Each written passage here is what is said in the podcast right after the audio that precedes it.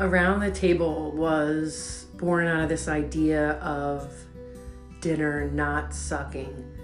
I don't remember hating it as a young child, and throughout my childhood, I loved dinner time and remember running through the neighborhood when my mom would yell out the back door, Bissell girls, dinner.